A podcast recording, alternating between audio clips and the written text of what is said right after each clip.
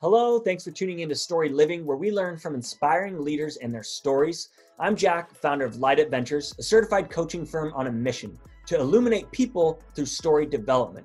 For this episode of Story Living, we have the pleasure of speaking with PPS Narayan, who is an engineering leader at Apple with a story of personal mastery. From his time working on complex systems of the India Railways to leadership experience at Nokia and Yahoo, we're going to learn how to master work life balance and build influence within organizations. So, without further ado, let's flip to the first digital page of this story and dive in.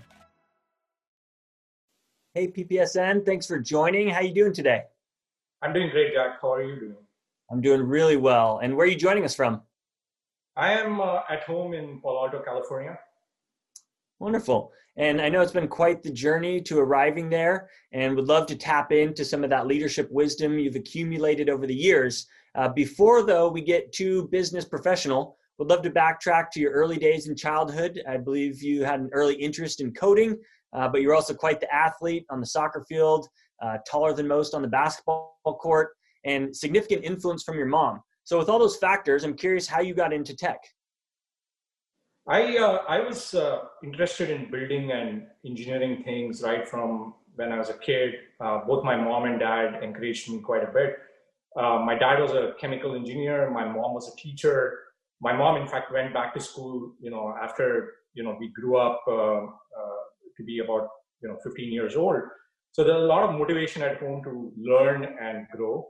And as a kid, my dad got me one of these small Casio programmable calculators that I would sit. I remember I would sit hours and hours sitting and doing some basic programming in the basic programming language on this computer. And that fascinated me as a kid. And I was like, I want to be uh, building things which were cool and uh, innovative. And that's how I got into computer science.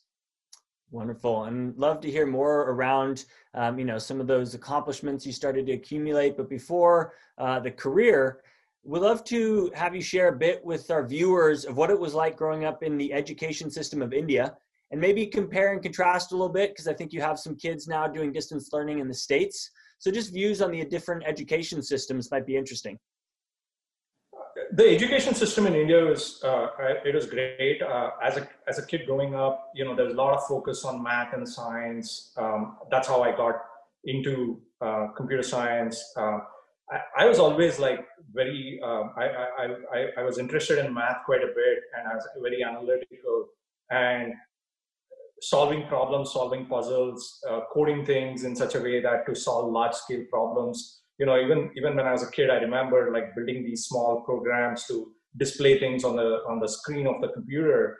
And you know that got me started. And uh, and in india the education system was in such a way that um, as we were going into high school there was for the first time when i when i was going into high school computer science and computer engineering became an option as an elective to take. And that's how i got into it. And when I see the when I see uh, uh, how my kids uh, learn in the U.S. and the uh, the education system is very very um, inclusive and it's very diverse in the sense that they get a they get, they get exposed to a lot of different things. My kids did broadcasting, computer science, home tech, all kinds of things that would tell them how to expand their horizons and learn new things. And that was very that's very different from what what we experience as kids when we're in India. But in India also, I think uh, you know as the years have gone, things have become much more diverse and inclusive uh, as well. Great points, and especially with you know the current emphasis on diversity and inclusion in corporate environments, so important these days. And uh, you mentioned early days uh, in high school, starting to code and work on some uh, interesting problems, which is maybe a nice segue because after school I think you were recruited and started working on a really complex system, which was the India Railways. Um, so maybe paint a picture of really how massive that is for us uh, who haven't traveled on it and what it was like doing some early programming for them. That's a, uh, you know, the, I remember the first, uh, I, I, I, graduated from, uh, I, I, did my undergrad in computer science. I, I finished my uh, bachelor's degree. I got a job and my first job was to go and work on this massive uh, ticketing system that was built for Indian Railways. In those days, about if I remember correctly, there were like hundreds of thousands of rails that, that uh, you know routes and trains that would go through the Indian railway system, and people would just come and you know there were millions of people traveling by Indian railway system. It's a pretty diverse and complex network. Probably China has one that is comparable, but as compared to the US and other parts of the world, is very, very complex and big. And when I joined, I joined the ticketing system that was uh, built for Indian Railways. And in those days, there was this thing called as a mini computer, and it was built on uh, the, uh, the, the mini computers from uh, uh, I believe it was a VAX computer. It was it, it had this thing from uh, Unisys, I guess, I, if I remember correctly, and it was it was daunting and, and uh, at the same time exciting to see uh, you know such a complex system built and run and being able to book reliably all the uh, tickets that need to be uh, uh, given to the passengers that were traveling you know millions of them traveling on this railway system uh, in the country. And it, i still remember you know there were these big rooms in which there were these big computers with trays that you could pull out and there were disk drives and it, it almost looked like a data center of those days. Uh, this is like 20, 25 years ago. And uh, I was pretty amazed to be working there. We, we, we, we, we, we worked, uh, you know, shifts because there was booking all the time and we would go and like do maintenance in the middle of the night. And it, it, it was a fun uh, thing because the system had to be always up, it had to be reliable and it had to be able to scale for millions of users in those days. Wow, incredible! Quite the uh, experience coming out of school, and fascinating that you know. Fast forward to what you're doing now, which is joining from a small room on a much smaller device, but probably much more computing power. Yeah, yeah. Um, I, I, remember that uh, uh, you know the same kind of requirements you come to when you come to a large scale system uh, you know, in a company like Yahoo or Apple or whatever companies that you're working in, these these systems is these things that happened, you know, 20, 25 years ago have gone to massive scale to global scale now. And you know, thinking about it, uh, I'm just uh, even even the Indian railway system has probably grown like 10x complex than what I experienced back then. Wow, that's awesome. And so, you know, before you got to the Yahoos and Apples, though, I think you eventually moved on to a startup and wonder if you could just briefly share the story of I think you were building some websites that were used for Yahoo um, before you eventually ended up working at Yahoo. So what was that like early days? Yeah, so it was not used by Yahoo, but uh, the, the website that I was working on in the in India was called uh, IndiaWorld.com. This is in uh, way back in 1995, around the same time that Yahoo was formed as well.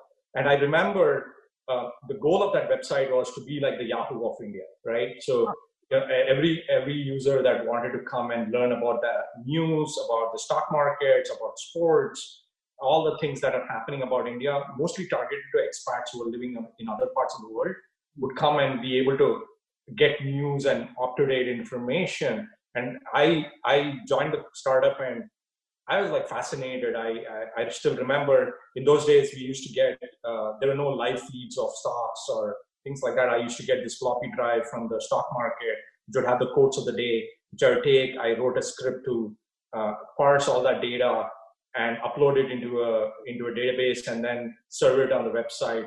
Uh, every day at 4:30 in the evening, I would get that floppy with with with, uh, with the data. And this is all before the days of the cloud, before the days of uh, of, of uh, you know real-time data feeds and stock quotes and things like that. And it was fascinating to be able to work on that on that website and that environment. And it so turned out that you know 10 years of uh, almost 15 years later, I started working at Yahoo, and you know all those memories and flashbacks came back. And when I came to Yahoo, it was it was fascinating it was just the, the whole internet had grown so much in that time that uh, it was a completely different experience fascinating story indeed. And so this early experience really helped shape, um, shift and maybe shape where you were headed next, which I believe at a certain point ended up going for your master's. So I'm curious for you know our viewers and listeners who are maybe navigating different phases in their career, potentially thinking about going back to school. What was your decision process for going back to uh, get your master's? I, I uh, it was a very fascinating uh, experience uh, because I felt always that you know I I kind of felt like I went with the crowd when I was doing my undergrad and like everybody around me was doing engineering and you know you had to go and do engineering. Though I was always interested in computer science, I never felt like I went deep enough to like learn the or master the art. I, mm. I would and, and when I when I worked for a couple of years first with the railways uh, system and then with the startup, I felt like you know I had a lot more to learn. And with the experience I had, I I kind of felt I had this ability to now I'd seen something in the industry and how do I relate that back to all the things that I learned and how I can learn more and bring that back to the industry. So I decided that going back to the masters was like I felt very passionate that I want to go into that next level of depth. I, at one point, I was thinking of doing my PhD as well, but uh, but the masters was like I, I, really wanted to do it, and that's why I went and did it. And at that point, it it, it was because I had this lot of learning from the industry. I knew all the problems, and or at least had seen some of the problems in the industry, and I wanted to go back and learn and go deeper into some of the spaces, especially in uh, databases and storage. That was my passion, and I went and did my master's and my master's thesis in that very interesting, and I'm sure it's helpful for viewers because you know it's quite um, somewhat of a, a risk as well going in because it's a significant investment and somewhat can you know um, derail in a way or take away from other opportunities as far as staying on the work track. So how do you manage that? Or maybe if you're managing people too, of this idea of continuing, maybe climbing the corporate ladder, but also taking that time to continue to learn. And I love how you said it, just dive a lot deeper to build your expertise. So do you see that in, in a certain light? Yeah, I, I, I kind of um, uh, use this phrase like becoming the master of your art or domain. Um, I think it's very important whenever you're in some industry, uh, whether you're in whatever industry you're in, marketing, uh, you're, you're, you're a financial advisor or you're a computer science engineer or a mechanical engineer. It's very important to be the, the uh, master of your domain you be the subject matter expert right mm. you you you want people to respect you and and and and you want to grow in your career it's important to be that subject matter expert hmm. and it is at least in my career i found that once you uh, once you are subject matter expert then people uh, you grow in your career you get more responsibilities you you're able to execute better you're able to attract talent um, and and a lot of the things that you care about automatically come. So becoming that subject matter expert whether go back to school or eh, you know uh, learn from a mentor or uh, do courses online whatever the mechanism is or even in your job do something very deep in your job i think that's what uh, i think drives uh, success in my opinion. And that was what is the motivator for me. And i feel i still owe a lot of that to that that that decision that I took because that led me to go to places like the Bell Labs and the Yahoos and the Apples of the world. Yeah, it clearly worked out well for you. And, um, you know, us at Light Adventures, Ventures, huge, huge proponent of continuing that learning and development.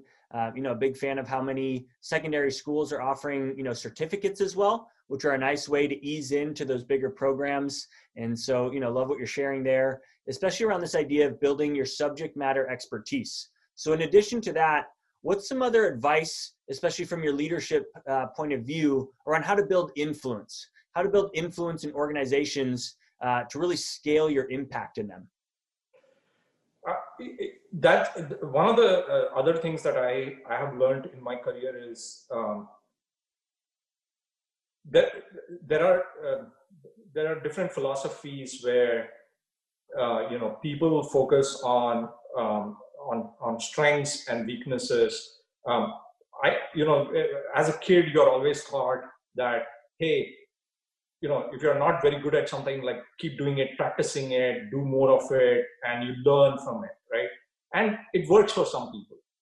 Some parts some skills are like a very uh, i don't want to call it uh, it's it's it's inborn and it's it comes from you know how you are and your mental makeup and all the stuff that you do and your environment and in some cases so so so when i think about uh, how i build an influence I, I try to think about my, uh, you know what are the skills that I am good at and what are the skills I'm not good at. There are some skills I try to grow, and then there are some skills I try to grow through other people. For example, I try to hire people who have who try who have a different point of view or a different set of strengths, and then make that uh, team be a much more rounded team. Uh, like for example, hire people if I'm not good at communication, hire people who are better at communication. If I'm not very good at vision and product uh, definition, I hire people who are better at that than me. Uh, if I'm not very good at statistics and analytics, I hire people who are expert in that. And and I, I approach it with a philosophy of figure out what your strengths are, figure out what your weaknesses are, and try to build teams that then start filling in those gaps and holes rather than trying to uh, trying to extend yourself and try to gain expertise in everything. It's not a bad thing to learn and grow in that, but there are times where you have to also think about like how do I accomplish things with a larger team by gaining that experience, uh, that that those strengths that I don't have, and leveraging those strengths across the Great points, and especially around building teams. And I love your humility, which is at a certain point as leaders, we need to recognize what are our areas that just aren't really going to grow. And so, can we fill them in with other people? Going back to the idea of diversity, too, is having that nice, diverse, rounded team um, to then help you know accomplish those goals and, and do it in a way where you're recognizing strengths and weaknesses. So, in addition to building teams and bringing them on to fill gaps, um, I'm curious, what else do you do uh, to really attract top talent? I know you mentioned an idea of empowerment is important for yourself. You've led some, you know, incredible teams. So how do you attract those top talent individuals? So uh, I, I feel the, the, the, the most important thing, uh, I personally uh, uh, have seen this for myself and I have seen uh, for when I try to build teams as well is try to try to try to create an environment where people are able to do two things. One is they're able to work on great prob- great problems, um, try to build innovation in those great problems, and then work with great people. So if you combine those two pieces, then what happens is then you create an environment where you know people want to come, they want to work together, and they want to produce great things with with other people around them. That uh, and and obviously the empowerment piece is about making sure that those those people feel that they own whatever they do. Own as in not like make decisions but feel like passionate and feel feel like they are the people who who are building that thing for the world in that sense right? So that kind of empowerment makes people want to come and work. And i i try to use that as a uh, stepping stone for getting all the top talent that I most of the people that I've worked with now have worked with me for three, four, five, sometimes 10 years. And the reason they want to come and work is because we try to create that environment. Not only that, we are attracting now people from uh, other companies and other places which who, who kind of want to buy into that philosophy as well. You know, problems, uh, and, and one of the things that I, I say is, you know, there is a lot of uh, there are a lot of new buzzwords and there are a lot of new things that people talk about, be it AI, be it VR, be it you know self-autonomous driving cars and all these things. But many of these problems have always been there. Hmm. right? Uh, you know creating communication tools like you know even this uh, in the last few years slack has become a communication. But we had email we had messaging we have slack we have a uh, lot of different communication we have audio and video we have a lot of communication tools and these problems have always been there. So the, the fundamental problems of how society has been working has been, uh, you know, uh, some of the problems still remain that they were there like 20, 10, 20, 30 years ago. It's just newer, newer ways of doing it. And I think the, the, the way that you can be um, successful is take some of these problems, think of new ways of doing it, innovate on that, and work with a great set of people so that you feel like you can change the world with those people. Mm. And that's the environment that you want to create. Love those points, especially the great people aspect, and then balancing that with you know those exciting challenges around innovation that people are going to naturally gravitate towards. Um, and so then tied to the previous question of influence, we're bringing in these you know really high performing individuals who are oftentimes highly recruited and so sometimes we have those personalities of people that you also have to manage as a leader uh, when you're really trying to unify people around the problems that you brought them in to solve um, so how do you manage this idea of working with really endowed uh, maybe borderline genius individuals but bringing them together in a team environment to work towards those problems together um, I don't know if there's maybe an instance or an example you could share where there was someone who didn't quite fit, but how you brought them along uh, for that unified approach. So uh, I don't want to bring any uh, particular person in, into the conversation, but I will try to um, see the you know one of the things that I learned, uh, especially when I was at Yahoo and other, and even in my current uh, occupation or current job, uh, I do feel like having shared goals and having shared objectives and having a vision uh, brings people together. Mm. Um, the even today we have a uh, we have a diverse team. We have many folks working together in a particular team. The way I try to solve the problem is to tie that problem to a end user experience or end user outcome and have all the folks work towards that end user outcome.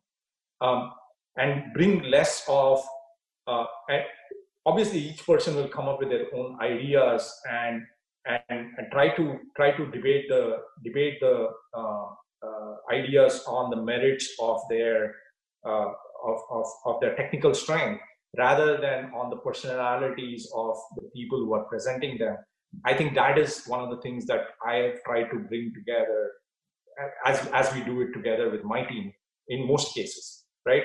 Rather than big, and and many people have ideas. So usually we try to work together and make sure that the best idea and the best technical idea wins rather than saying the person uh, uh, with the best uh, voice or the person with the best capability of delivering it wins or or the most most uh, endowed or the most um, uh, you know entitled person wins in that mm-hmm. sense so so i try to i try to bring a culture where we debate out if there are conflicts or if there are under, or, or if there are differing opinions. We we we bring it out in the open we talk it out and try to figure out what is the best best technical um, uh, way of assessing the idea and figuring out how those uh, which one of them are the better ways of doing it and approaching it Excellent point. I love the idea of bringing that autonomy in so everyone feels they have a voice,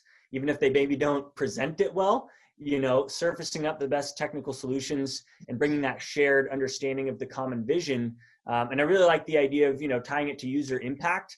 Um, you know, when I coach individuals, there's this idea of managing up, but I yeah. like the idea of impacting up.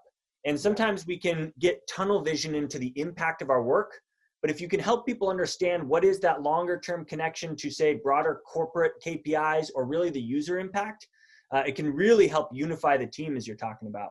And and and, uh, and I do the converse also. So when I when I see people coming to me or coming to me with or coming to my boss or my uh, management or to peers or whoever, and they come up with multiple solutions, I I in fact force them to say, come up with your point of view, right? Mm. What is your opinion that we should do? Not just these are the options. You know, um, it's, it's it's very easy for people to say, oh, you know, I don't want to make the decision, or I don't want to put put my stake in the ground. Here are the five things. Rather say why, which of these five things or three things should I pick, and why. So have a point of view. So it's not it's not just good to say, hey, um, I have an opinion, we should do this, it's also a good thing to say, oh, I, I, I have a bunch of solutions, but I think I picked this because of these uh, characteristics, right? Mm-hmm. Um, I think that is an, another important thing to also remember when you influence people. I, I, whenever I go to my manager or my hierarchy, it's always with, hey, these are three things I, I, I, I picked. I think this is the right thing to do. Here are the reasons of why we have to do this. Here are the pros. Here are the cons. Uh, do you agree? Mm. or do you have a better idea? Yes you know? yes. Yeah you're speaking my language ppsn this idea of a little bit of the storytelling or the persuasion element right? Because um, you don't just want to give the options but why you're choosing a specific one so that then those decision makers ultimately have a better you know way of evaluating. Uh, and it ties that thread that i love you keep bringing up of the passion right? Is is what is it that you actually think? What is your opinion and infuse that with you know the actual solution so tied to all this you know some great approaches for uh, setting your teams up for success is there a particular time of success or a proud moment over your years uh, that really stands out to you? Maybe a story of how you rallied together for you know a particularly big launch or, or an engineering feat. Yeah, definitely. Um, um, I remember um, uh, when I was at Yahoo, uh, we we were you know Marissa joined in 2012, I believe I remember correctly, and in 2015 uh, we put together the video team. It was around March of 2015 when the video team was put together, and uh, I, I, if I remember correctly, Jay Jay Rossiter, I think you remember him. Uh, he he came and told me, hey, you know, they want to do engineering, and Adam Cahan also came and talked to me and said, hey, PPSN, you want to come and do the engineering for the video team? Uh, I said, yeah, you know, love it, and you know, Marissa and Adam and Jay, and we all talked together, and Filo also was there, and you know, I, I jumped in with two feet, and like one week later, after I after the after I joined, like it was April or May, if I remember correctly, they said, oh, by the way, I think we are bidding for this uh, NFL uh, live stream, which may happen sometime. And I was like, heck, you know, why would the NFL like give us the deal for doing this? And lo and behold, you know, a week later, it was like, oh, by the way, we are doing the first live stream that NFL has ever done from London of a game, and it's going to happen across Yahoo on all the platforms. And we need to get ready for it. And we don't know how much, how, how big it will be, uh, whether we have the technology, how we will do it. Uh, nothing is known. Um, let's go and get it done. And that was like a fascinating uh, four months. I remember uh, we started sometime in May or June, um, June, July, August, September. We worked, you know, day and night. We worked across the teams, across Yahoo. Uh, we built a we built our platform that can scale to millions of users to come and watch the content. We figured out how to distribute the uh, live stream across all the platforms across Yahoo. Uh, made sure that all our systems were reliable, scalable, uh, worked well. We did multiple, multiple tests uh, leading up to that. Um, made sure that we had all our ducks in the row, and uh, uh, you know, we we did a pretty phenomenal job. And till today, even in the industry, people still think about that as being one of the uh, pivotal moments where you know online streaming became big for uh, you know some of these big uh, sports leagues. So that was a big deal, and I, I felt that well, it was a pretty proud moment. Uh, we all uh, worked together with NFL and with a lot of partners to launch that stream across all of the Yahoo platforms, and that was pretty phenomenal. Yeah, what an exciting time. And as you said, sometimes you just need to dive in, you know, two feet first and figure it out along the way. Um, and what a great, you know, experience that was, uh, an innovative time for video streaming and, you know, to be surrounded and supported by some of those top leaders. And I know you have had that experience in a variety of organizations, you know, learning from some of the best. So maybe with viewers, can you share some of the best advice you've ever received? Yeah, um, one of the best advice I, I am still trying to remember. Like there are a lot of things I learned from uh, you know Jay Jay Rossiter, David Filo, from you know Marissa, and a lot of my managers over the years.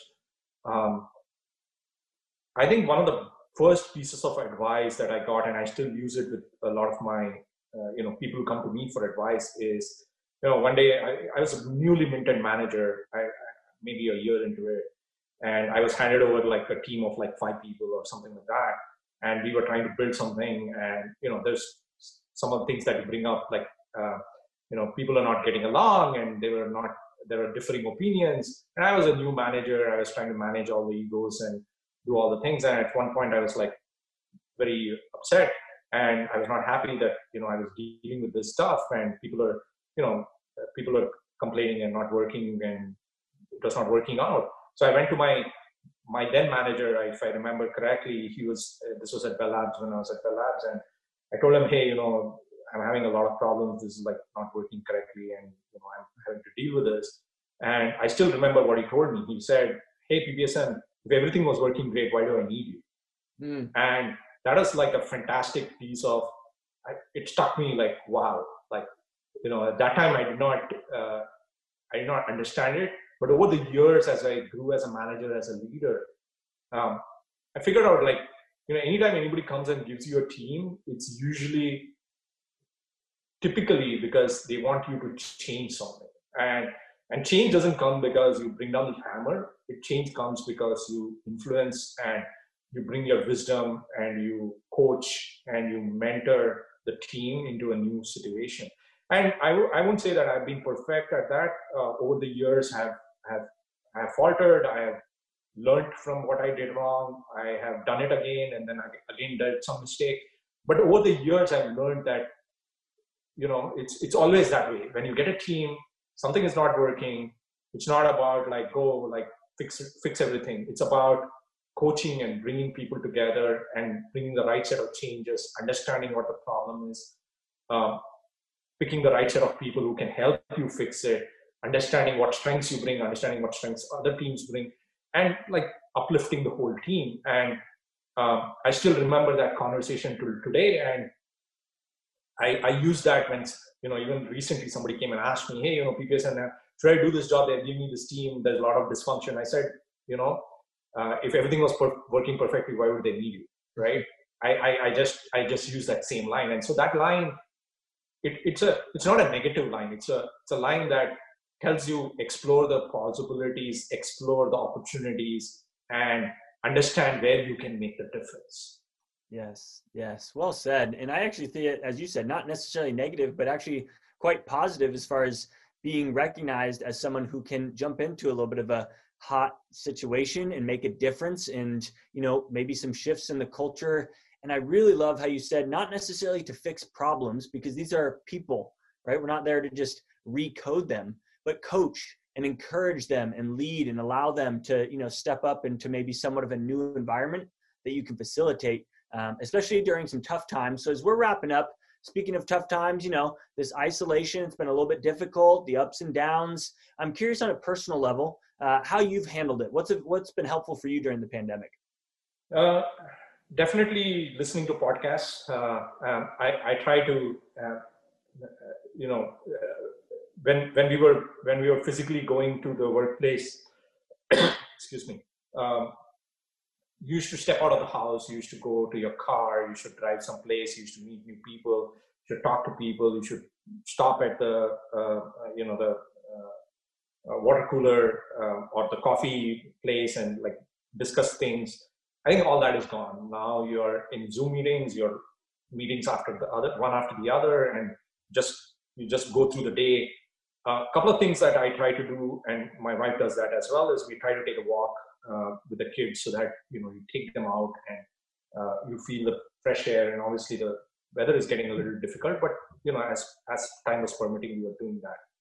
The second thing is obviously staying away from technology as much as I uh, I'm a pretty workaholic person, so I, I like because I like what I do. I I I I'm into technology quite a bit, so uh, uh, into my work, and so I I end up working quite a bit. I try to step back and decompress by either listening to a podcast, uh, podcast, or watching a sports game. I'm pretty much into sports, like you mentioned earlier. I, I love all sports, so I, I just watch soccer or basketball, football in many cases, uh, and decompress that way. The thing that I am uh, most concerned about is uh, with the small kids. Like they they are they are getting into the technology driven educational uh, uh, apparatus or environment where they are also in Zoom meetings after the other. And one of the things that I try to encourage my kids is, you know, look at the books behind you is to pick up a physical book and read it and and and in fact you know uh, i have books here that uh, i try to encourage them to read. Um, i think it's very important for us to especially in this environment of covid where everybody's so attached to technology and we are sitting with one device or one screen or the other to t- put that away and look at a physical thing that is away from those screens.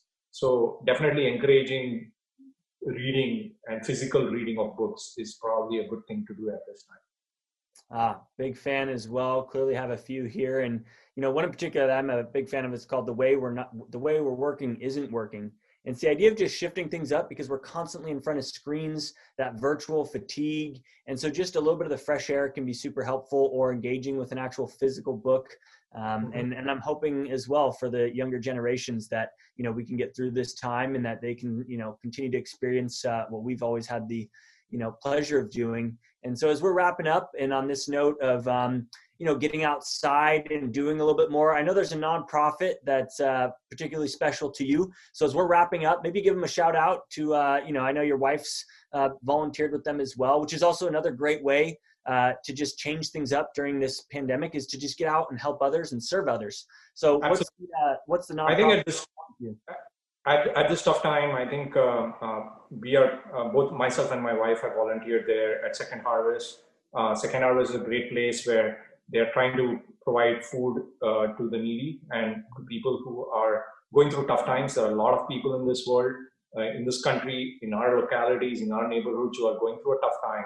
I think it's important for us to recognize that some of us are uh, are in a better off state than others, and it's all our job to make sure that we take care of each other as humanity and uh, help each other. And for that, I would love to uh, give a shout out to Second Harvest. Wonderful. Yeah. And especially since it's also a great opportunity to just work with your hands a bit, right? Getting off the yep. screen around the food and in the farm. So love that. Encourage our viewers to check out Second Harvest. Um, so PPSN, I'm really grateful for everything you've shared. And with our viewers, are there any closing words of wisdom uh, or inspiration you'd like to leave us with? Um, I, I, I, still go, uh, I don't know who said it. I'm sure a lot of people have said it. Uh, I, I, including people like Steve Jobs uh, I feel like if you're passionate about what you do, you're not doing a single day's work in your life. And I always felt, and I tell my kids that, you know, there will be good days and there will be bad days, but not for a single moment do I regret the passion that I have for building new products on, uh, you know, my, my background with computer science, having built a lot of new products. Uh, I've lived the life that I felt I fulfilled the most. So I'm happy with that. Mm, love that and encouragement to the viewers as well is just find what lights you up. And so yeah. I've, you know, thoroughly enjoyed learning about the joy you bring to your work as well as your personal life. Um, so thank you so much for joining PPSN and all the best. Thank you. So much gratitude to PPSN. What an amazing leader and an all around good person. And thank you for tuning in to Story Living. I'd love to wrap this episode up with a closing prayer. Heavenly Father, thank you so much for another day. Thank you for being so good and faithful, for helping us grow on our journeys and develop our stories as you write and guide our steps. Uh, I thank you for your good and loving Son, Jesus. And for all those people listening in who may be struggling these days, uh, just a special blessing of peace over their lives. So we thank you for all of this in Jesus' name. Amen. Amen. Thanks for tuning in and much love.